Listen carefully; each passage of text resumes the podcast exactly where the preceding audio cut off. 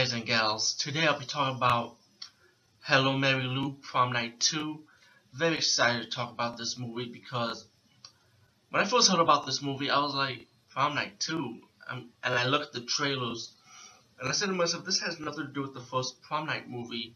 So I, I didn't want to see this in the movie theaters. I wait I got to the video cassette market at the time. But when I rented it, I really enjoyed this movie. You know, it's it's a supernatural horror.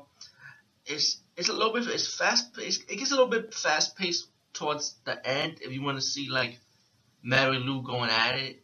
You know, action moments with her horror stuff.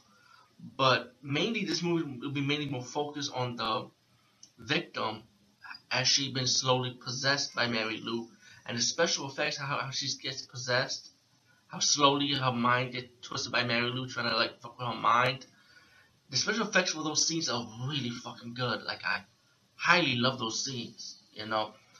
And like I said, I'm gonna try my best not to spoil too much because I want you to enjoy this movie too. For people who have not seen it, for this generation, you know, um, definitely a good sequel. Not a true sequel to the first movie, but a good follow up. You know, like like you know, like hey, this is another prom night movie, part two. We just like pretty much slap a label on it just to capitalize on the first movie.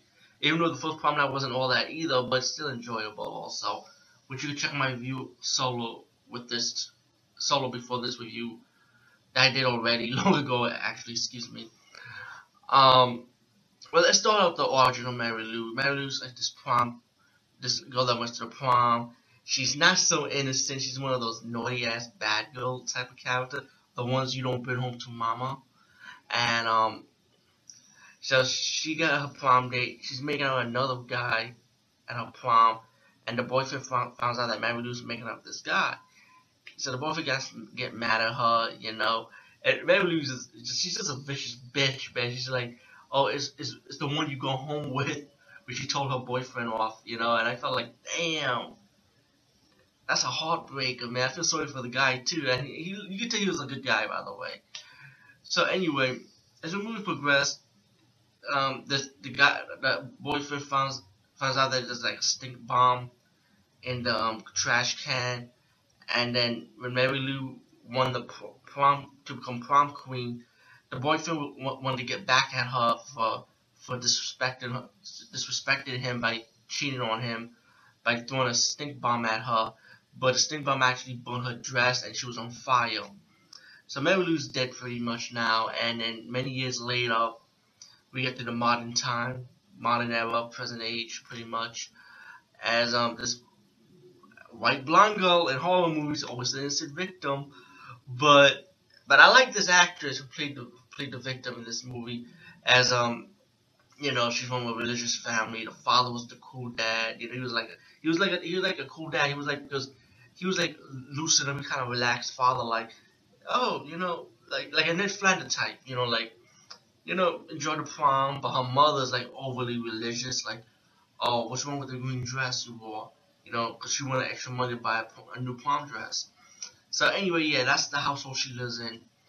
Um, so to fast forward, she went to the prop room and she saw like this chest, and she found stuff that belongs to Mary Lou, and of course that's when the spirit of Mary Lou is free, but does not possess her yet. Slowly, you see like scenes like um like vision she would have about like like like she sees people say like Mary Lou's image, or she might see something like a, like a horse, a horse she has in her room, like getting all demonic like, as Mary trying to possess them. Meanwhile, you know the school's getting ready for this prom.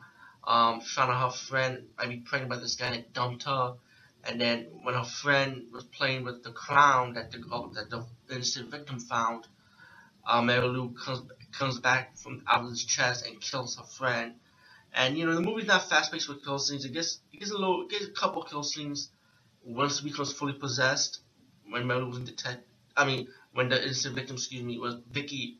Vicky's the victim. I apologize.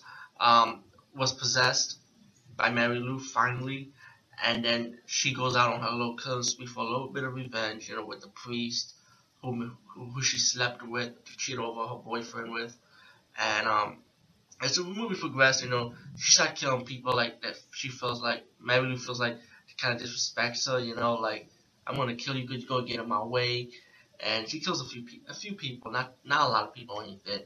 Uh, meanwhile, the father of the of Vicky's boyfriend, who happened to be the principal of the school, and you know you fucking you know that he's the guy who was the boyfriend who got dumped by Mary Lou when she was cheating on him and um, he, he's the one that threw the stink bomb at her, and accidentally her dress got on fire. But um, she didn't kill him right away. She's taking her time time with him, you know, pretty much, and you know, messing messing around pretty much. And Mary mission is to get the crown that she never fully got on her head. Um, as the movie progressed, the father have the father knew who she was now because Mary came came at him. So the father trying to stop her at the prom you get this epic scene when Mary Lou finally comes out in, full like full demonic form, like, and then her, her, her flesh, her body flesh, end up becoming human flesh in a way, and she's ready, like, pretty much. She needs, I guess, she needs like a soul exchange for the chest. Like she's willing to put the, the principal son, or Vicky's boyfriend, in the in the chest, and I guess maybe that's how she's gonna become free and then no spoils, but let's just say the father gets involved to put a stop to her and get a little twist ending. By the way, um, all in all, I like I said, I highly enjoyed Hello Mary Lou Prom Night Two. If they wanted, if they wanted to, they could have called it Hello Mary Lou. I would have gone for that as a horror title. You know, they didn't have to slap Prom Night Two on it. But either way, I, like I said, I love this movie. Um, maybe Scream Factory might pick this up for a Blu-ray release, maybe with Prom Night 3. I might add in some special feature, like a behind-the-scenes featurette, because I really do love, love the special effects for this movie. Anyway, peace, guys. I'll see you later. And yes, there will be a Prom, Prom Night 3 review, by the way, which Mary Lou do come back, but I think a different actress plays her. And let's just say it takes a different route this time. Still horror elements, but with a comedy edge to it. Yes, I said comedy edge.